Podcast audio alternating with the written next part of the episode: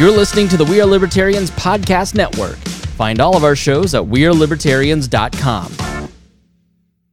Mom deserves the best, and there's no better place to shop for Mother's Day than Whole Foods Market. They're your destination for unbeatable savings, from premium gifts to show-stopping flowers and irresistible desserts. Start by saving 33% with Prime on all body care and candles. Then get a 15-stem bunch of tulips for just $9.99 each with Prime. Round out Mom's menu with festive rosé, irresistible berry chantilly cake, and more special treats. Come celebrate Mother's Day at Whole Foods Market. All right, let's get back to some boring subjects.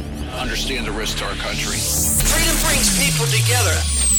You're listening to the We Are Libertarians Network. Learn more at wearelibertarians.com. Hey, everybody, welcome to episode 312 of We Are Libertarians. My name is Chris Spangle, and this was recorded on August 31st, 2018. Today, we're going to talk uh, about the swamp. We're going to go inside the swamp and explain it to you with our friend Rob Quartel from Washington, D.C. We're going to talk about Paul Manafort, and we're going to talk about the Jones Act, of which he is one of the world's most uh, authorities on that issue. So stick around, we'll be right back. Welcome to We Are Libertarians, where our goal is to help you sound smarter while talking to your friends. We examine current events from a libertarian perspective while treating modern politics with all of the irreverence it deserves. There has been lie after lie. We toss out the screaming heads, put people before political parties, and give context to the news to make you think. Now, here's our host, a 15 year veteran of politics and media, Chris Spangle. All right, welcome to the show. Just like yesterday, I don't. Some some people, uh, I don't mind making Harry sit through the intro, but when you're on Skype with somebody, it just seems a little weird to like sit there and uh, hey, I want you to sit there for a minute or so. So, uh, so we'll jump into my conversation with Rob here in just a second. But one quick announcement, uh, just like yesterday. Hey, if you're not listening to the new Chris Spangle show, then please, it's a daily conversation with you, just me and you as we talk about the news of the day. Just a quick 20 to 30 minute thought. And uh, we're also sending you out at 9 o'clock every night a daily digest with all of the uh, shows, all of the different updates from the website, all kinds of news links on the Chris Spangle Show uh, post on WeareLibertarians.com every day, like hundreds sometimes of news stories. I, wouldn't say hundreds, but dozens sometimes. So anything that would be important that you might think is interesting, all you have to do every day is get that email and click on the Chris Spangle Show post, and then you're going to get, uh, I wouldn't say every day, but pretty much every day, I'm going to give you a bunch of news that uh, is relevant to you. So please sign up for the email newsletter. I would appreciate if you did that because here's the deal. If social media goes away, if we get Alex Jones, then we're still going to have our email, hopefully. So that's uh, one way. The website and the email are two ways that we're always going to be able to communicate with you along with this podcast.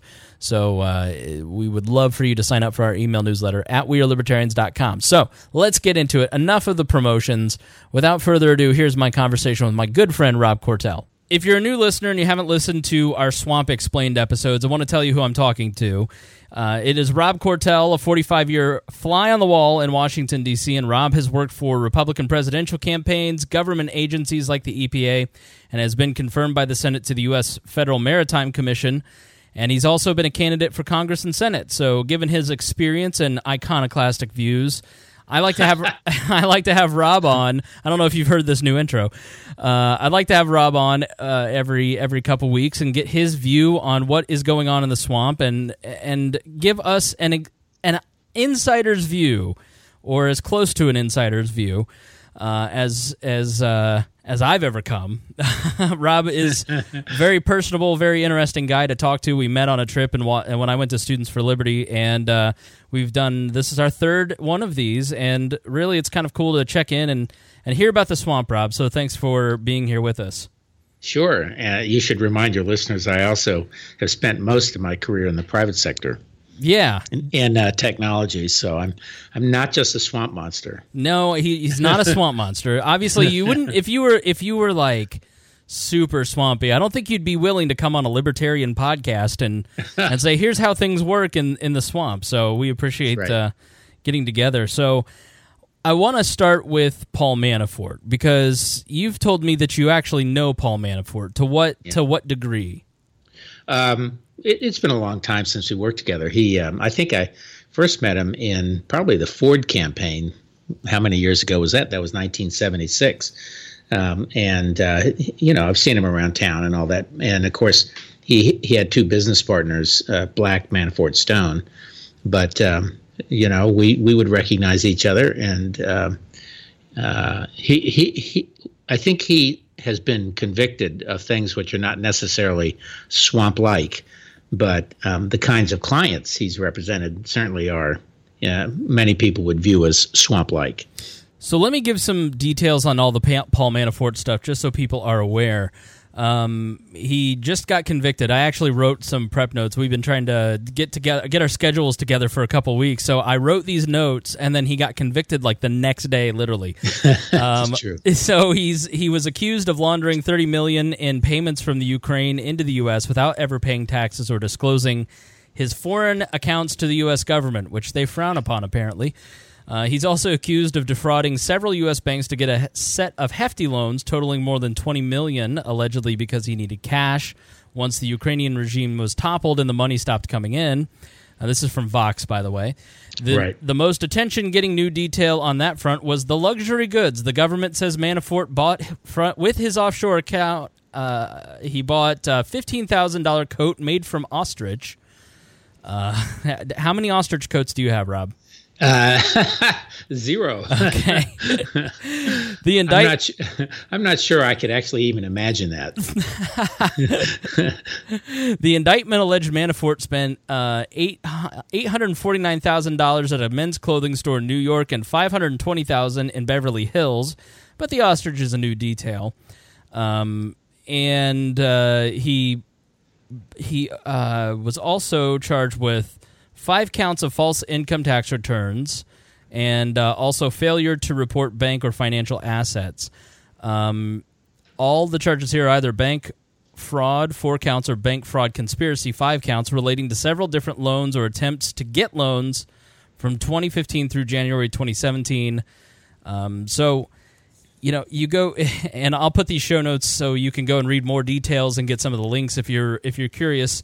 Um, he will also was put in solitary confinement, and I thought this was very swampy. Uh, this yeah, was an interesting yeah. detail here.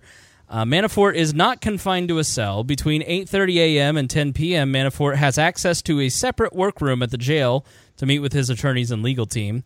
He has his own bathroom and shower facility. He has his own personal telephone, which he can use more than 12 hours a day.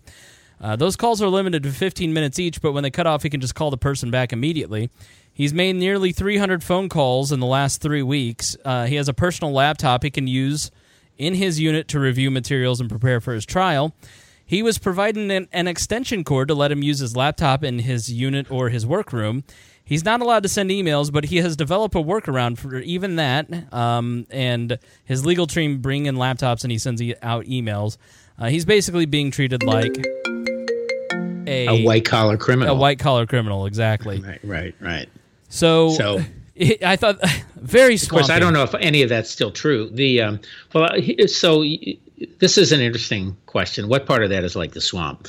So lobbying is uh, cuts across all ideologies and um, politics and uh, genders and everything else. So people lobby on healthcare and they lobby on uh, on behalf of foreign governments. They have to register, which is a key issue. Um, they lobby for uh, Christmas tree growers. They lobby for the Jones Act. They lobby for uh, for for probably something that nine tenths out of all the listeners on the show support. So lobbying has a bad name, but in fact, it's actually a way for people to speak to um, the government through someone who is there and can represent their point of view or in an articulate sort of way. Um, I think where um, he uh, of course, where he got caught uh, is on, I think he was convicted on 10 out of 18 counts or 8 out of 18. I can't remember which. But in any case, he, he was caught essentially on the same kinds of things that I hate to remind you Al Capone was caught on. Right. all those years ago. He was he was basically convicted of income tax evasion. And so, you know, they, they always say you can't escape the IRS. Um, where this is swamp like is in the kinds of clients that uh, I think a lot of people would say the kinds of clients that he's represented. And I don't know how many of your viewers ever read Doonesbury, but Doonesbury is a classic cartoon created by uh, a, a, Yale a guy when he was at Yale and became, you know, very famous in the '60s, Vietnam War, on through that. Um, a lot of social commentary. Uh, uh, it's it's a kind of fun, uh, and he's recycling cartoons right now. But um, one of the key characters is um, a guy n- named Uncle Duke, who was um, he was um, uh, modeled on Hunter Thompson, who was one of the great uh, crazy journalists of that era, and uh, to, to, you know really truly kind of crazy. Um, but Uncle Duke has become a K Street lobbyist and one of his clients is a dictator from uh, uh, from Berserkistan, and um, and uh, he, uh, he he worked for him when he was over in Berserkistan, and now he's over here. And it's you know he's a dictator and he kills people, and he his solution is always to kill people. And so, um, the, the, I think the the the sense around Manafort is that a lot of the clients he represented are kind of like that, kind of sleazy Russian oligarchs and all the rest. And so there's not a lot of sympathy for the kind of lobbying uh, that he undertakes. And of course, he has been paid incredibly well for that. And it requires a lot of work, which is probably why you get paid so well. But um, and of course, where he went off the rails is on the issues on which he was convicted. So that that's I think what when you look into the swamp, that's kind of the seedy side of it. How much of your, in your experience, how much of lobbying in Washington D.C. is that gross? Most of it's not. You know, the the uh, as I said, you know, we tend to think of it as being for big special interests, but it's also for human interests. And um, uh, well, think about something you support, Chris. Um, uh, let's say criminal justice reform. Let's say sentencing for young men and women. So there are people, there are probably two dozen groups that are working on that issue. Some of them would call themselves representatives. Some would lo- register as lobbyists because they're going to represent very specific interests. Um, but you know, uh, the environmental groups all have lobbyists. The anti-environmental groups all have lobbyists. Um, they are, um, I think, what distinguishes a lobbyist from a citizen is that they are paid to represent somebody or some spe- some interest. But special interests are really all of us. And I'm now, you know, a lot of the tactics become a little suspect when you're up here. Um, and I think the thing, and I think the thing which really does make it kind of seedy, is the amount of money that flows. And I later on we're going to talk about this, but one of your uh, our listeners um, wrote in about sugar subsidies. So, uh, you know, sugar subsidies, the the the sugar industry probably drops more money on the Congress than almost any industry you can think of. And I, I saw a figure that virtually 50% of the Congress received money to to support subsidies uh, for sugar, which drive up the price. If you were to ask me, what do you think is the number one lobbying industry? Domino Sugar would not be. it would not be at the yeah, top of the list. That's amazing. I know. I, I, know. Well, of course, big oil and and a lot of others do it, but the healthcare industry is a huge, huge uh, lobbyist and expenditure, and there are people on both sides. There are hospitals lobbying, their their doctors have their own lobby, nurses have lobbies. Um, uh, every profession has a lobbyist, and of course, what they're trying to do is preserve their, in, in some cases, preserve their particular interest, and sometimes they're uh, trying to uh, uh stop somebody else's. I, I um, you know, and I of course have friends in all of these businesses. I was with a um, friend of mine from the uh, franchise uh, association. You know, they they're franchisees and they're franchisors, and everybody wants to preserve their position in the pecking order. So. Um, so lobbying is not inherently evil, but I, I, will say, I will say, and this is what I think bothers a lot of people is the the amount of money that that is dropped by that industry and poli- other political interests is immense.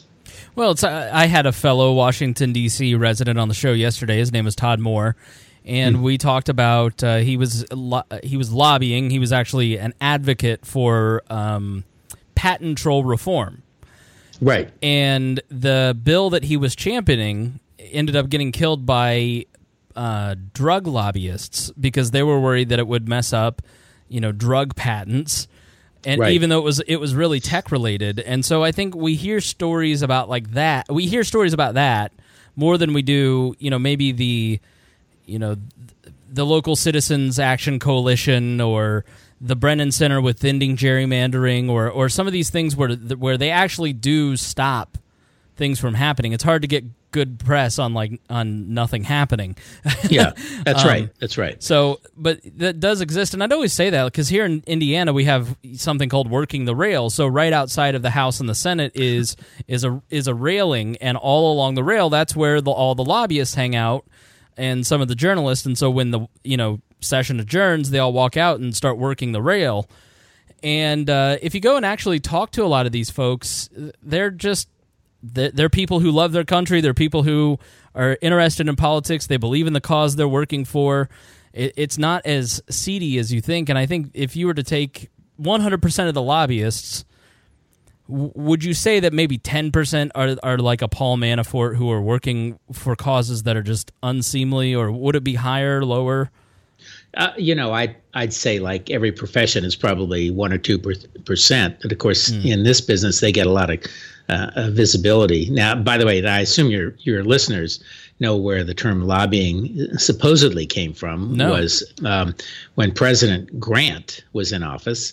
Um, he used to sit in the lobby of the of the uh, Willard Hotel, uh, drinking brandy and a cigar, and people um, uh, would come up and um, talk to him about their particular needs. Um, and uh, now, I, I have recently read that that's kind of a myth. Uh, that's a fun story to tell. Um, but uh, the term lobbyist actually uh, appeared about 30 years before Grant. Um, and it was really the lobby outside the chamber of the British Parliament. Uh, but uh, but it is true that Grant used to sit in the in the uh, the main room of the uh, Willard Hotel, and and there he was accosted by lobbyists. That's interesting.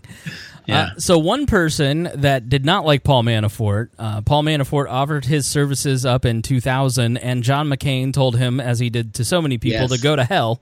right. Uh, and John McCain passed away uh, this past weekend.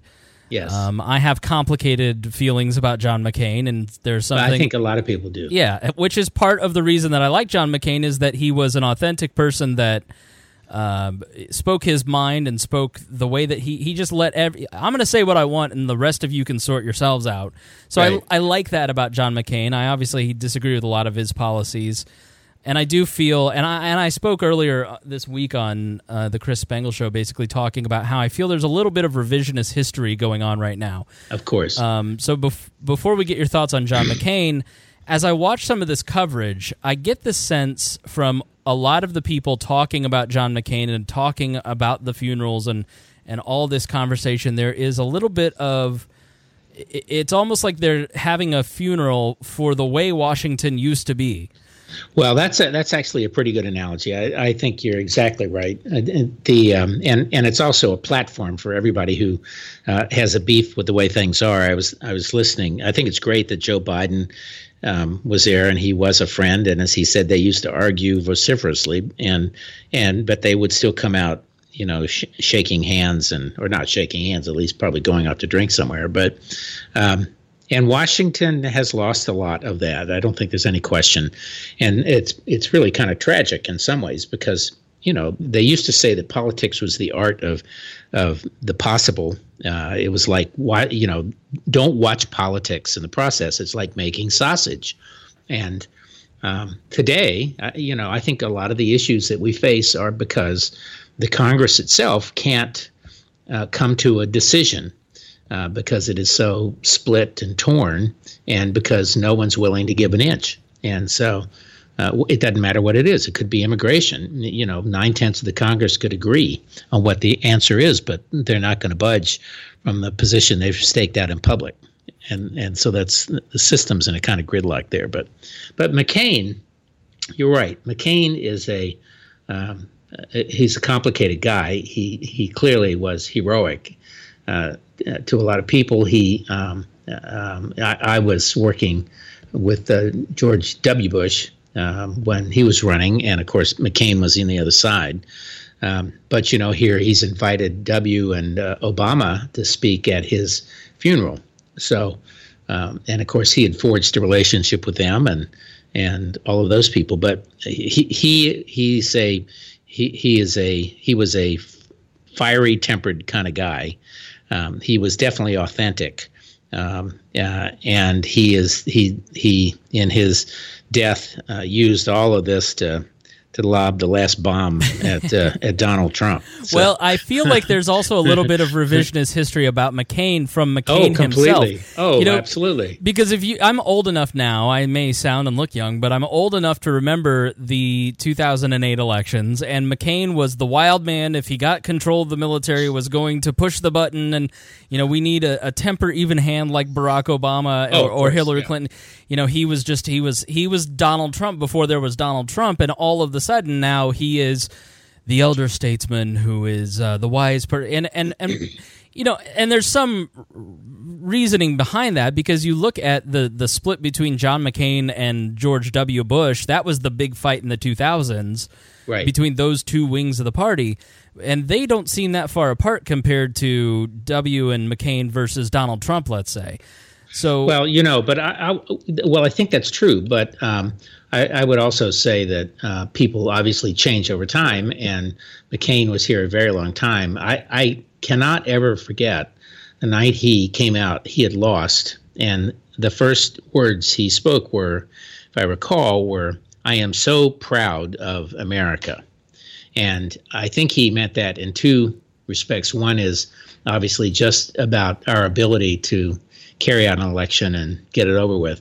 But he, I think he was really, um, he was saying he was proud of the fact that despite he lost, the fact that he lost, um, this country had elected an African American to its highest highest office, and um, that's something you might not have imagined five, ten years before.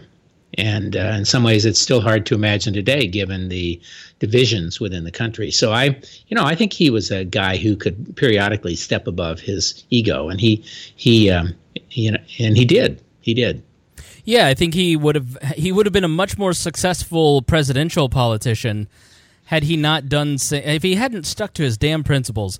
You know, and I think that a, a lot of the people that felt that way were like, you know, if he had he, he had these set of values and he acted upon these sets of values and if it cost him elections if it cost him certain things he was going to take that uh, that beating and he would take those losses and if he made mistakes he would apologize.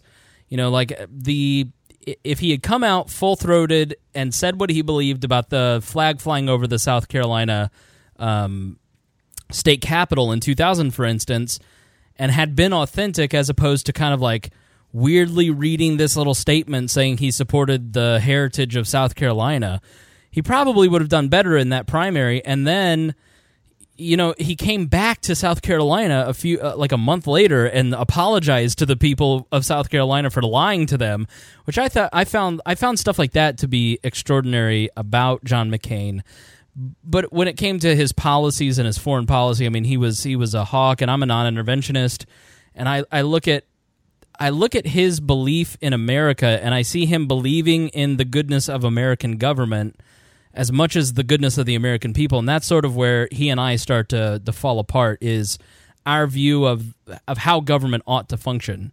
Um, but but I did I did respect the fact that he was stupidly principled, uh, and I can identify with that in some ways. Yeah, well, it, and, but he was he was definitely willing to take his shots. I, I you know, there was an article this morning in the Washington Post that um, about uh, we're talking about everybody who was invited and who was the one big one who was not, of course, was the president. But um, but apparently his uh, his former campaign manager. Um, uh, Steve Schmidt and uh, his uh, senior advisor um, John Weaver and uh, and Nicolle Wallace also um, were not. They were excluded. I don't know whether actively or not. Really. Um, and uh, uh, and and some of that is because, uh, as the paper says, they he believed that they had they were partly responsible for uh, doing in Sarah Palin. Um, and um, and apparently, I think Weaver and he uh, Schultz, Schmitz and he, Schultz Schmidt and he had um, gotten um, uh, had gotten uh, back together in the last four or five months. But uh, you know, I guess you get to invite or disinvite people to your funeral. Now, so are you saying that I don't think that's a character issue. It just I think just says that pet peeves still exist. So, are you saying that he's mad at them for bringing Sarah Palin on, or is he mad at them for the personal destruction after the campaign that took place? Kind of both during the campaign, okay. and uh, you know, he he um, there were other articles that suggested that he he you know a lot of he got a lot of criticism, and people to this day still criticize him for it. I I kind of. Uh, shared his view, which was that irrespective of what she has become, in uh, you know she is sort of played to the to the images um, for a variety of reasons, I think, and not to her benefit. But you know, at the time, she was a very she was the most popular governor in the United States. She had taken on big oil. Um, she she was the mother of a, of a, of a disabled child or a child with a I think it was Down syndrome. Um, she had worked her way up from the bottom. Uh, she was a tough cookie and had a very photogenic family and all that kind of stuff. So well, she could speak. She could could and, speak to a wing of the party. Speak. Yeah, uh, speak to a wing speak. of the party. He could. Well, it wasn't yeah. even a wing then. It was she, and he felt that he could he could uh, shake he, she could shake things up. So it, it wasn't a crazy choice. Um, you know what what got crazy was later, and I um, and he I I am t- I read to the end basically uh, defended that decision to the very end. And, and I think he probably rightly felt that there were people in the campaign who undermined her, who didn't prepare. And I, you know, you talk about history. So um, uh, certainly um, uh, Dan Quayle had some of the same thing. You know, I was sitting in a room with Lee Atwater and uh, the the uh, evening that George Bush announced uh, Dan Quayle was going to be his running mate, and everybody's looking around at everybody, and um, like, oh, gee, and um, and he came out and he was sort of like a deer in the headlights, right? I'm right. sure some people remember that here, and he really was not. And he was, you know, and again, he was a rising young senator who had taken a very um, uh, active and aggressive role in the defense committees, and he he had a reputation as a reformer and a guy who had uh, had um, you know, taken on defense and had some expertise there. So it wasn't a crazy choice in that respect, I think. Um, and I think the staff, uh, you know, everybody scrambled to uh, get him prepared. And uh, of course, you remember a number of the the uh, infamous incidents like uh, Lloyd Bentsen. Uh, when you know Quayle was, I think, pretty obviously aware his age, and he made a reference to Kennedy being young and and of course Bentsen turned around and said, "You're no John Kennedy, Senator," and that just was like it's almost like Dukakis running around the in the tank with a funny looking helmet. Yeah, I think it's I think both Quayle and um, Palin and Palin suffered got, some of the same. Well, they got Peter principled. They got they, they were yeah. appointed one step above their capabilities, which is exactly where Mike Pence would be if he were president. Trust me, I yeah, yeah. I live in Indiana. Hey. He was my governor. if he if he's president, trust me, you all are about to find out what we found out in Indiana. He's just he's just he's a good talker and he's a good networker, but he ain't a bright man he may be the best thing for Donald Trump, Trump standing between Trump and impeachment. So, so, so, yeah, and I think that Steve Schmidt. I remember all that. I mean, Steve Schmidt yeah. was ex- even during the campaign. I just remember thinking, like, why is this guy? I followed it pretty closely because I worked at a talk radio station at the time, and I was like, why is the campaign manager actively working against his own candidate? Yeah, I mean, so candidate. yeah, so it's very odd. Yeah. Is there any other news stories out there that are? I mean, it just seems like there has been so much in just the last oh, it's month. Incredible. It's there's two well, news cycles a day. Um, well, talk about lobbying. We've got people lobbying for and against uh, Kavanaugh. Yeah, you know, Trump's nominee for the Supreme Court, and you know, by all accounts, he's he's uh, kind of a reasonable, uh, right of center uh, conservative. He he uh, has uh, a history. Uh, he's not a crazy.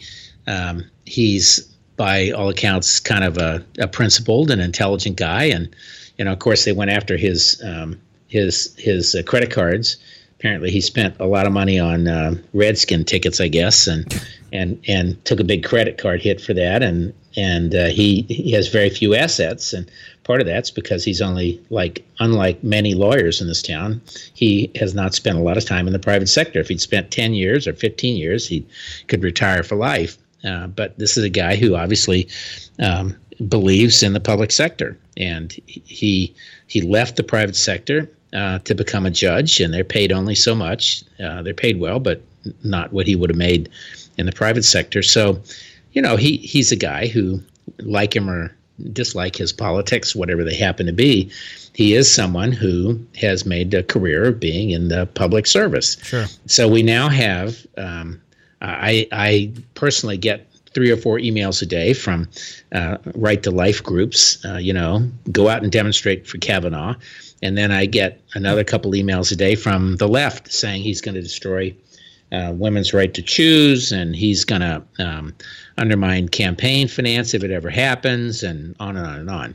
The rest of the country just doesn't seem to care. I mean, it's not. No, I think that's right. It, it is on. That's real inside Washington baseball. Yeah, it's on. You know, if you go to Vox or if you go to National Review, you'll see it on their page, but it's kind of low down. And but out in the rest of the country, like the pick was made, and then we all forget it. And you know, maybe that'll change when the confirmation hearings happen. But right now, very few people are focused on any of that kind of stuff that that's happening uh, at at that level, just because everything has to be a crisis now to get anyone's attention. And and Yeah. maybe it's always been that way, but right now it just seems like everything has to be wrapped in terms. I broke down uh, a, a, a, a Jake Tapper lead in yesterday, where basically it was the F- Florida governor's race, where it's Trump versus Bernie, and it's going to be brutal, and it's like all this Right. over the top hyperbole about an election.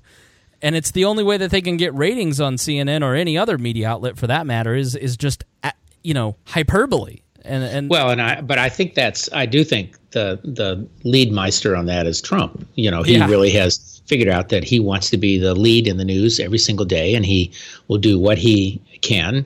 Uh, th- he views it as a reality TV, and I don't necessarily mean that in a- pejorative sense. It's just from a tactical standpoint, that's that's how he thinks of it. I think, and and he wants to drive the leads. You know, back to McCain for a minute. One of the things that um, really uh, endeared him to the press, notwithstanding their personal views on one issue or another, was that was the bus. You know, the the the uh, when he was running for uh, president, he had a bus and he drove the entire day with the press, and Yeah. he would just talk and ruminate and and I think that was so exceptionable that they gave cut him a lot of slack when they when he needed it. Yeah, it's called the Straight Talk Express. The so Straight Talk Express. Yeah, absolutely. there's there's a documentary on HBO called Who, "For Whom the Bell Tolls" about McCain that they basically made this in the last year of his life, Hmm. and uh, he mentions that in the 2000 race he did the Straight Talk Express, and he was, uh, you know, he loved it. It the press loved it. People loved it. it, and I remember being an impressionable young guy going, "This guy's awesome! Like this is great." Uh, this there's a politician that listens, that cares, that understands people, and blah, all that nonsense. And uh, and then they talk in the documentary about 2008. He wanted to try the same thing, but every time that he would talk to the press or he would have the press sit in with him, the stories would get completely twisted in a way that was anti McCain. And he's like, the press just completely changed in eight years, or maybe it was the presence of Barack Obama, but the press started posting hit pieces against me, and so I just couldn't. I couldn't do it. I couldn't risk it because they had changed the way that they had done reporting. Instead of just spitballing and finding out what was going on, they had come with agendas to talk to me and then just printed whatever the agenda was, which is sort well, of well, it's become well. That's gotcha. You know, that's Yeah. gotcha journalism, and I think it, it's hard to argue that that's not real. I think it is real. And, and McCain, towards in the last couple of years, he was quoted somewhere. It was a great little interview on, on TV, and he said, "I hate the press, but we need them." so, and I think that's the way a lot of politicians feel. But uh, Well, I if think- you're if you're good with the press, you like the press. Yeah. I, I used to actually, I usually actually used to really like dealing with the press, except that they're sort of slow on the uptake. You know, I I used to complain to my my guys that um, you really have to explain something two and three and five and ten times to them, and um, and if it's hard to explain it to them, just think how hard it is to explain to the public right. uh, you know the complexities of last last uh, topic, the Jones Act. You know, these are very complex things. Yeah, And it's it's you got to frame it. You got to frame it your way. that press reaction to him in 2008 and i think that ben shapiro has made this point on his on his show that uh, i think is pretty right on is that mccain led to the the the first is ben shapiro that mccain led to trump because the press's reaction to mccain and then the press's reaction to mitt romney who were very swamp like or establishment type Yeah, figures, it was so over the top that everybody was like, okay, fine, you're getting Donald Trump. And then I would say, you know, obviously anointing Sarah Palin. Uh, and and having and, and showing that that irascible nature can really kind of get an audience. I think those two, those three things were were partly why McCain led to the rise of Donald Trump in some way. Yeah, a very interesting thesis, and I, I it's possible, but I, I do think the big issue is breaking through the noise. Yeah. So All right, let's let's move on to the Jones Act because I was surprised. I was telling you before the show started that uh, you know I can tell you when a, a, an episode will be popular because everybody's talking about child separation or Donald Trump and Russia or something like that. but the Jones Act was a surprisingly popular uh, segment, and I would I didn't know anything about the Jones Act, and I don't think a lot of our audience did either. But we have um, one, two, three questions I think here about the Jones Act um, and four. And you are one of the most uh, you. I mean, you were you were on the Maritime Commission, or you. What was your position? I was I was federal maritime commissioner. I was one of five commissioners. Um, I probably gave um, uh, my first speech. I wasn't a, a, maritime guy when I went in. I was a regulation guy. I, I it's it, when I was with Bush um, in his first campaign. Uh, my men HW. My mentor. Uh, I had a mentor. Uh, Paul MacAvoy, who had been on Ford's Council of Economic Advisors, and then later he, uh, I ran into him uh, after the campaign at Yale. He be- became one of the founding um, scholars at the School of Organization and Management, now their business school, and I was in the first class there, and, uh, became a mentor. But he and I, um, after that, um, w- were, I was the issue director for the campaign in 1979 when he ran the first time and lost to Reagan. Uh, uh, so Paul and I basically wrote a number of papers on on uh, deregulation, which eventually, when the vice president became uh, the re- regulations czar under Reagan, um, a lot of that was used as a basis for uh, the deregulation programs. But um, but I got put on the commission in part because it was a regulatory uh, a deal. And so, anyway, my my first speech, I'm sitting there looking at all this stuff, and uh, you know, we have we have the Jones Act, uh, we had uh, subsidies for ship operators, we have uh, subsidies on uh, ship building, we had. you know, just kind of endless cargo preference. All of these programs meant to supposedly save the industry, but I would argue, really, they are epitome epitomes of the Great Swamp. Um, my first speech, my first line was if we want to, if, if, the maritime industry wants to be competitive, they might try competing for a change. and, you know, that really created uh, waves. Uh, no one had ever said that. Uh, the consumer side of the industry, in other words, the people who own the cargoes, who are kind of the victims of all this, um, they applauded. And of course, the labor unions and the, the, uh, uh, the, uh, shipbuilding companies and others were appalled. So that that was kind of fun.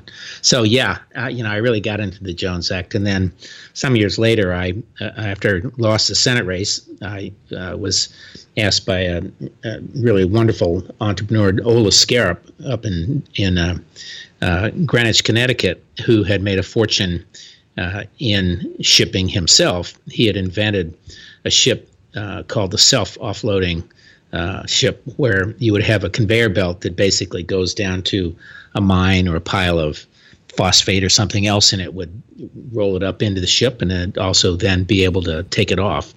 Um, he he had he wanted to revitalize.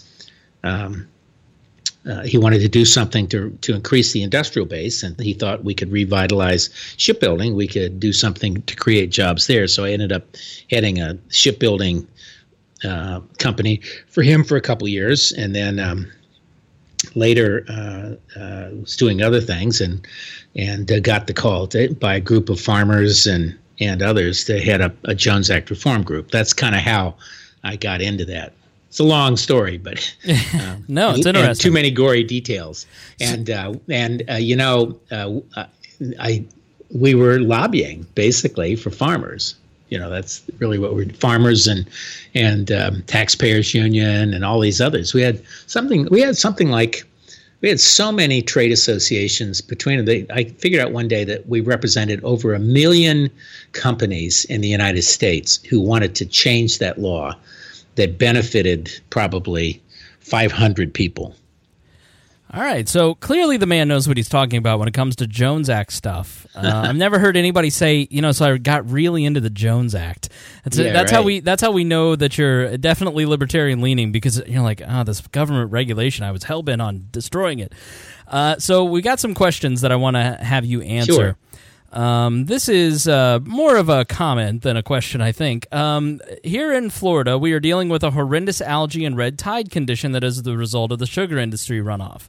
Sugar can be almost universally attained, and sugar from Brazil would cost one tenth of that produced in America, but sugar is str- a strategic commodity, and American production must be protected at all costs.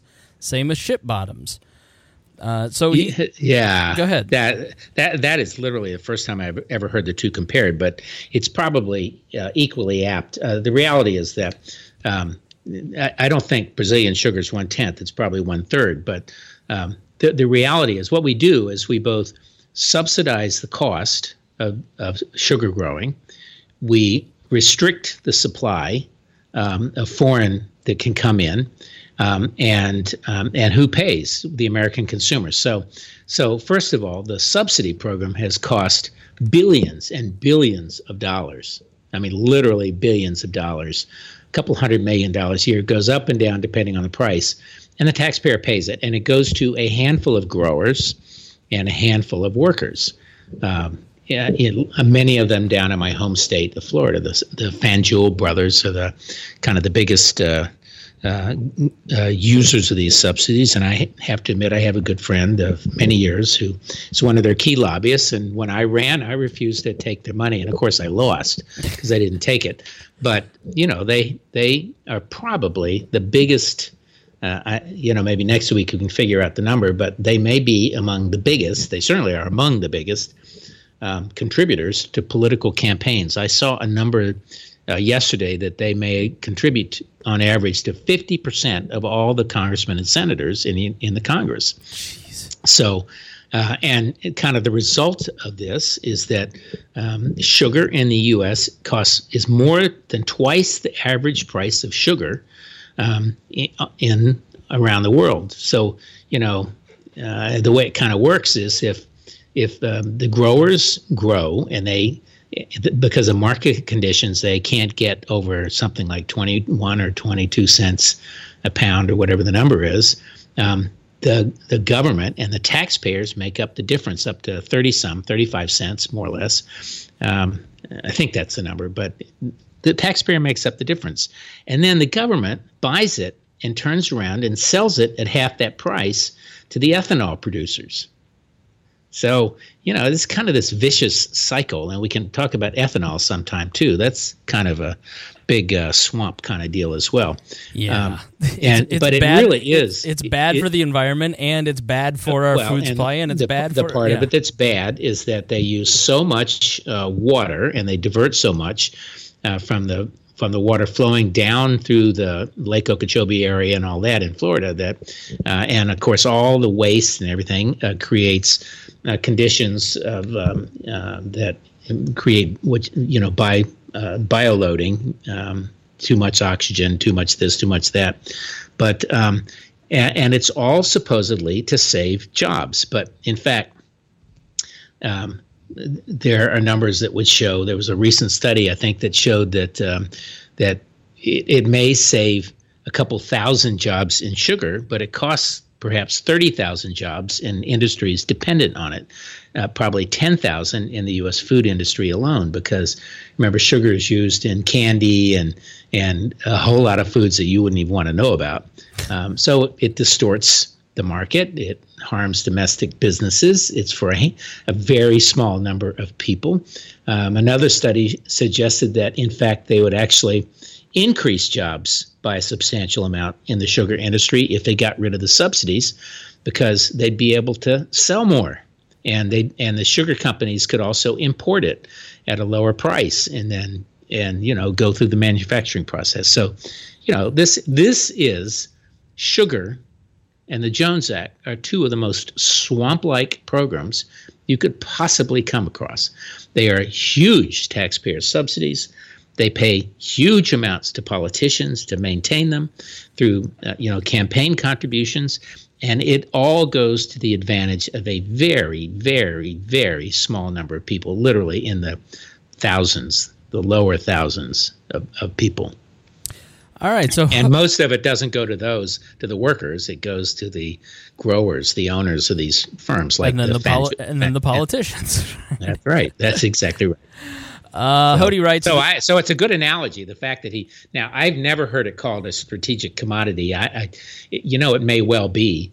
Um, and in fact, there are a lot of people who think that the Jones Act is a strategically important. But um, as we discussed last time, the reality is uh, what. Uh, in fact, I think one of your viewers sent in a question saying, "Isn't this critical to national security for shipbuilding and and crews and all that?" And obviously, in my mind, he was a shill for somebody. Um, and the answer is no. Um, contrary to, to the belief or the the religion around the Jones Act, it actually has destroyed domestic shipping and all of the jobs that go with it and sent all that used to be carried on ships over to rail and truck. All right, so let's take another question. Hody writes The Jones Act is a great example of a law with good intentions that didn't have the effect that it should. My biggest beef with it is this whenever disaster strikes, that's when we repeal it. Puerto Rico's economic crisis, hurricanes, etc.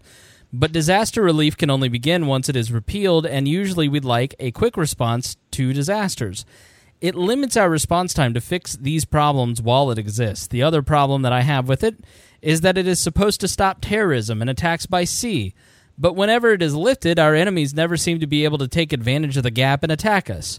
The only other defense I've heard of it is that it helps our economy by forcing us to hire American workers and use American ships.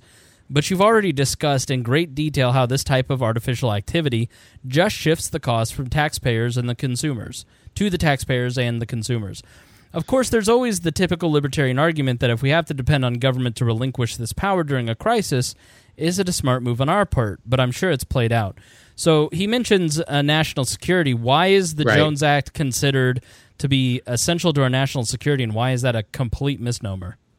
Well, that he, he makes exactly the right point. Um, I think most people who actually know something about it would not actually consider it to be critical to national security. But that is that is exactly what its supporters say. And remember, there are only you know basically a handful of companies that are Jones Act uh, shipping companies that own ships that you know under that rubric. Um, uh, they employ again you, are talking literally in the low thousands of people although they will like to tell you that it's millions they count everybody who works on the wharves and the docks and in the entire industry, including the, you know, the the ship brokers and everybody that can possibly control to do. But it's really only a handful of thousands directly, um, and uh, they would employ many more if they didn't have to pay so much for ships. American ships cost three to five times more than ships built in the world market. But he, he's right. Um, we have to suspend it in virtually every crisis. And even during the first Gulf War, um, we had so few mariners, and it's, it's, supposed to be so crucial to providing mariners. But of course, to have a mariner, you have to have a ship, and because it costs so much, we don't have many. Um, uh, so they actually, the um, head of the the Maritime Administration actually requested permission to hire foreigners to run some of the ships under U.S. flag. Uh, so um, it, is suspended. It's suspended for uh, things like Puerto Rico. It's suspended for, uh, uh, you know, we don't have enough te- uh, uh, ships, to, small ships, to clean up after some of these big oil spills. That's all part of the equation of the Jones Act and associated laws. We, you know, there's a, a sister law to it called the Passenger Vessel Act, and um, I'm not sure we have any real Jones Act deepwater uh, car- ships left that you'd call passenger ships. I know one one of two remaining 50 year old ships sank on the way over to Hawaii about six, about 10 or 15 years ago, and the sister ship uh, ended up in a dry dock because they couldn't get anybody to fix it. Yeah, the Yeah. and you you could look at it from a national security standpoint. Three thousand Puerto Ricans died in Hurricane Yeah. Maria.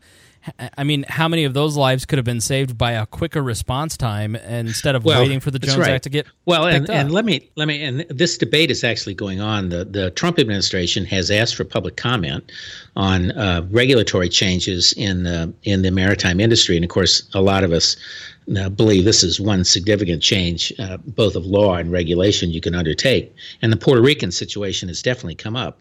The the um, the uh, the Jones Act companies, and I think there are three that serve Puerto Rico, argue that um, the docks were down and crowded and everything sat at the docks, so they couldn't do anything anyway. And they also note correctly that there's no law that prohibits international ships from coming into Puerto Rico or any other American port, or by the way, for that matter, traveling up the Mississippi River, um, as long as they're just uh, picking up cargo to go to some foreign port or delivering cargo from some port, foreign port to an American port. They just can't carry cargo from one American port to another American port. So, so technically, the Jones Act uh, was not an impediment to the Puerto Rican recovery in the sense that foreigners could certainly have brought in um, goods, but in fact, it was an impediment because um, the kind of generators and things that they really needed um, would have come much more quickly out of the United States, and there weren't sufficient. There wasn't sufficient Jones Act capacity, um, and um, and of course everything that was shipped cost more. So, and more, and of course it also distorts the market. So the fact that part of the market is restricted means that the other part of the market's pricing is distorted too. Um, and uh, I know that there was a study done recently by, well, in fact, we should talk about our little friend Duncan Hunter. Um, who, that's a recent Washington Insider story, um, but uh, the uh, uh, he, he Duncan Hunter is a congressman in California. Took his father's seat. His father, Duncan Hunter, uh, was head of the Merchant Marine Committee, and a major, major advocate for um, uh, the Jones Act, and of course received major, major money from the Jones Act and other American flag companies uh, uh, as campaign contributions. And his son was just um, indicted the other day for diverting a quarter million dollars worth of campaign funds for personal use. And it's quite a seamy, uh, you know, story when you look at it. And you might want to look that up on the papers. But he's a huge advocate for it. Um, so it's kind of ironic he's gotten caught with his hand in his own till. But um, he he uh, released the so-called study the other day uh, that's that um, said that the prices in Puerto Rico for goods were the same as on seven goods were the same as the prices on the mainland. Uh, now I have no idea how they picked these seven things, but of course there are tens of thousands of things which are sold in both places, and the gap is anywhere from you know eighteen percent or more uh, on prices. Um, you know, I think it, someone said that you know a, a pint of ice cream was it cost you know about five bucks and on the sh- mainland would cost seven or eight bucks in Puerto Rico, kind of thing. So, and it shouldn't. It really shouldn't.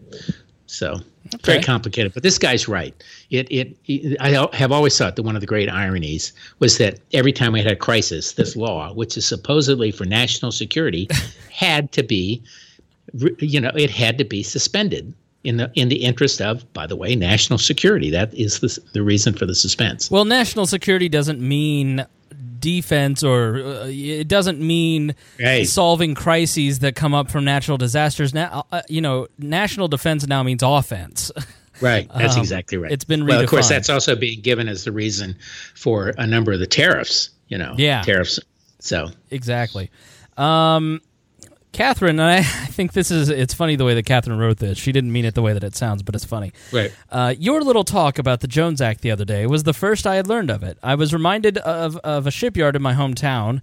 A friend of mine welded for them, and they both built what must be these Jones Act ships and did repair on old ships and ferries too.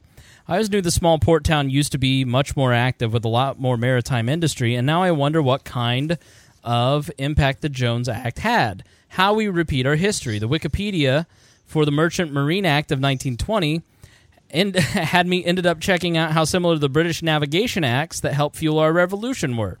The Navigation Acts, Wikipedia writes, required all of a colony's imports to be either from Britain or resold by British merchants in Britain, no matter what price could be obtained elsewhere.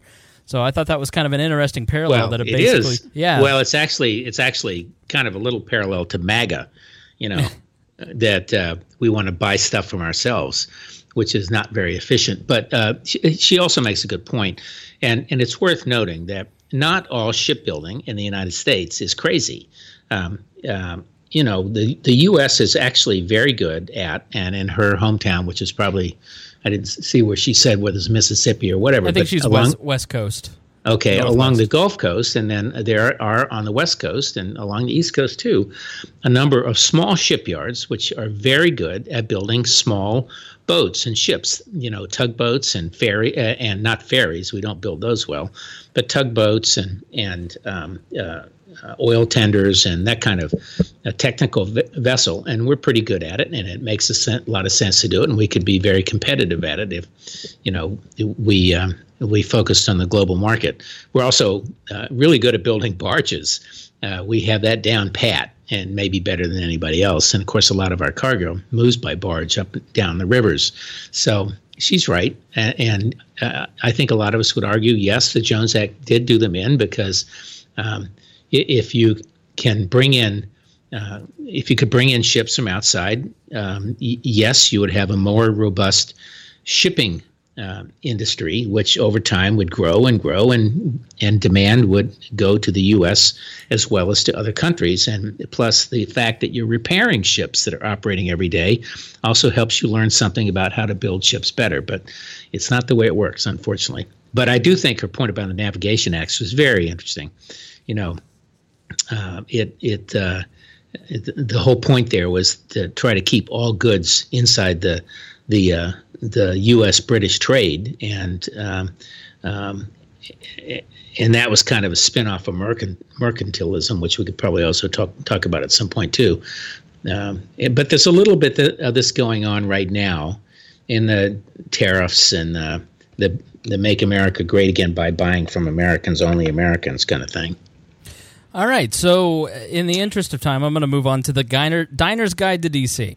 All right. Ah. So now you are you are quite the um, what what would uh, a gastron a gastronomer? What, what I don't know. I like to eat. Yeah, you like to, and and so, um, and my wife and I, you know, I, I don't want to cook every night. I am the cook, but um, so I love to eat. And I think I've said before, I live in Logan Circle, which is uh, around a 15th and P, about five blocks from the White House. And uh, we have, we're just off 14th Street, which has uh, probably 50 restaurants and bars just within, you know, a very short distance and 100 and 160 or 70 within six walking blocks. So, So so, I thought what I'd do Well- is talk. Yeah. well, go we've got a letter from Tom. Do you want to read the letter from Yeah. Tom? What does Tom say? I don't have it in front of me. Okay, I'll read it to you. Uh, and this this must be one of your friends because I love the way he starts this letter too. Rob, I heard your podcast with the Libertarian. You got in some good jabs on the Jones Act. I don't know about I don't know about your I did not know about your food interest. My wife and I have great interest in food and wine. Maybe you could provide some suggestions the next time we're in the swampy city on the Potomac. We once had a very good meal at Jose Andres Turkish restaurant Zaintania. How do you say? Zaytinya. Zaytinya. Yes. Yes. Tom. So, uh, so if you have any good recommendations for our listener Tom, that'd be great. Well, uh, and Tom, uh, I do know Tom. He, he is actually a guy who's written a lot. He's an academic and uh, and he's a terrific writer. And uh, and uh, we've been involved with him on the Jones Act. Interestingly, um, Jose Andre, who he mentions, is a global figure, but he really um, he he came to the United States. He's a Spanish American chef. Um, a lot of people credit him with bringing what you know small plate dining for good or ill. I sometimes I get really tired of that, but I but on the other hand, if you want to try a bunch of different things, it's a good way to live. He has restaurants now. He started out in in Washington, but he's in Washington, Philly, L.A., Las Vegas, South Beach, Florida, Dorado, Puerto Rico, um, and uh, he's also a great, really great. Um, he's a good raconteur, and he's a great um, um, philanthropist. You know, he's been down in Puerto Rico for months and months with a team, um, cooking um, tens and tens of thousands of meals for all of these people who are going hungry. We you know who've been talking about Puerto Rico, and he's doing that. But he he he began um, under a really famous chef, uh, Ferran Adria, at a restaurant called El Bulli, which was uh, for a time considered the number one restaurant in the on the in the world. And I, as a foodie, uh, and remember, not only do I do all the cooking, my son is a chef now in uh, Sydney, Australia. And if I'll put a plug in, if you guys ever go to Sydney, you should go to um, the restaurant, which is called Tequila Mockingbird. and it's Central American kind of modernist cuisine. But um, so he he uh, went from there, and then he he um, uh, uh, eventually came to the U.S. Uh, and uh, he went to work for another guy I know, Rob Wilder, at uh, with him in a group now called Think Food, and of course Jose now is the big cheese in all this. But you know, he's not only done Puerto Rico, he also uh, um, uh, uh, opened a big kind of central kitchen in Haiti after that earthquake and stuff like that. And for the politicians in the group, part of the inside baseball, he was going to have a, a, restaurant in the Trump International Hotel in Washington. Uh, that's why however, I know his name. I remember that's the story. why you know okay. his name. Yeah. And after Trump made uh, disparaging comments about Mexicans in June of 15, he uh, withdrew from his contract with the Trump organization, saying it was an insult to him and to his workers and and all that. And um, Trump immediately sued him, and Andrés countersued, and they finally reached a settlement. Uh, kind of, I think April or May of last year, but he is continues to be an outspoken critic, and uh, so he's a darling of several sides of ideologically. But anyway, but he, he um, with his partner Rob Wilder, um, uh, owns several restaurants. By the way, Rob Wilder is also a really interesting entrepreneur. Began a series of restaurants that we used to take our kids to in Washington, but he also has recently come out with the Wine Game, and uh, uh, maybe sometime we'll get him him to talk about it. But uh, his probably signature restaurant is called Mini Bar, uh, which um, it's uh, basically 25 small courses, six diners, hard, hard to get into. Um, had two stars from the Michelin Guide uh, uh two years ago, and um, so that's one of his big ones. He he's had some that have succeeded and some that have not. Uh, used to have one called America Eats out in McLean. I think he's reopened it in a new version somewhere inside town here. Um, uh, in in uh, Las Vegas and uh, in LA he has a restaurant called Bazaar, which is really cool. Uh, um, and I think he's opened one of those in Miami. Um, in DC, kind of the one that uh, Tom mentioned, Zaytinya, is um, Mediterranean, Greek, Turkey, Lebanese food. Really, really good. Uh, smack downtown. Um, he has another one called Oyamel, which is also small plates and uh, what you call antojitos, and um, and that's also in Michelin's guide. Um, Jaleo was, the, I think, the first one they opened in Washington. That's really very traditional Spanish tapas. That's down uh, near the uh, Portrait Gallery and the um, the uh, the um, the uh, Verizon Center. Um, yeah, he has another one. China, let's see, uh, China Chilcano is in a really interesting development uh, down uh, in the center of town now in the old convention center space, which has been torn down and made into a bunch of new buildings. But he's he's just a really terrific chef, and and uh, uh, so if you go to Washington, you want to try uh, you want to try. Well, he also has a kind of a, a sandwich joint called beefsteak, which is vegetable casual food, but you want to try China Chilcano, you want to try Jaleo, which was his first, Oyamel, um, which is uh, really much kind of higher end, uh, Zaytinya, which is great. Uh, and if you can plan months and months in advance and already spend a lot of money, you want to make a mini bar a stop. Yeah. They also have great uh, drinks as well. So that's my restaurant suggestions for this time. Awesome, great. Well, that is uh, that is all the time that we've got. I mean, I any final thoughts for you? I'll go first and let you have the last word. You mentioned Garry Trudeau. He is the uh, the producer, creator of one of my favorite shows. It's called Alpha House on Amazon, and Right. it stars uh, John Goodman and uh, and a few other people. And it's just it's about these congressmen and senators who live in this house. And it's uh, very well done, and it's very funny. And unfortunately, it, it it stops like right in the middle, and they didn't do any more seasons. But uh, so it's but it's wor- it's worth it while it lasted. So that's that's my recommendation, my final thought for the episode. I'll give the final thoughts to you, Rob.